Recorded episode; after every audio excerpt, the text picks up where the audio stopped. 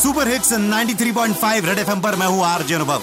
भाई, मौसम ने थोड़ा पलटी मारी और गर्मी उमस से जूझ रहे ट्राई सिटी के लोगों को बारिश से थोड़ी राहत मिली।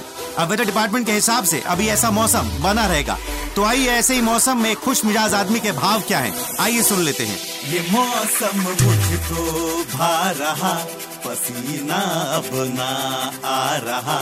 बिना एसी के अब तो भी हवा में ठंडी खा रहा। जो थोड़ी बारिश है हुई, मैं स्टोरी इंस्टा पा रहा। समोसे जो भी तल रहा, मैं आ रहा।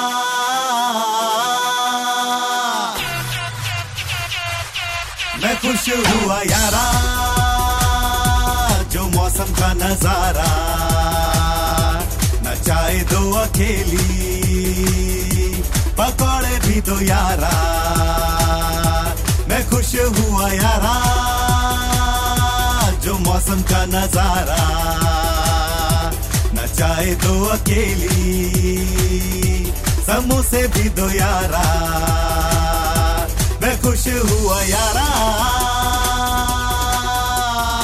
भाई कहते हैं कि ऐसे मौसम में दोस्तों को चाय पकौड़े खिलाने से असीम पुण्य की प्राप्ति होती है। अगर आप अपनी कंपनी के एचआर को खिला दें तो अच्छे अप्रेजल की भी प्राप्ति होती है। भाई पिछली बार तो मेरे मतलब है पकौड़े लग गए अप्रेजल के। इस बार ना लगे, इसलिए एचआर को चाय पकौड़े इस मौसम में खिलाते रहो और सुपर हिट्स 93.5 रेड एफएम बजाते रहो।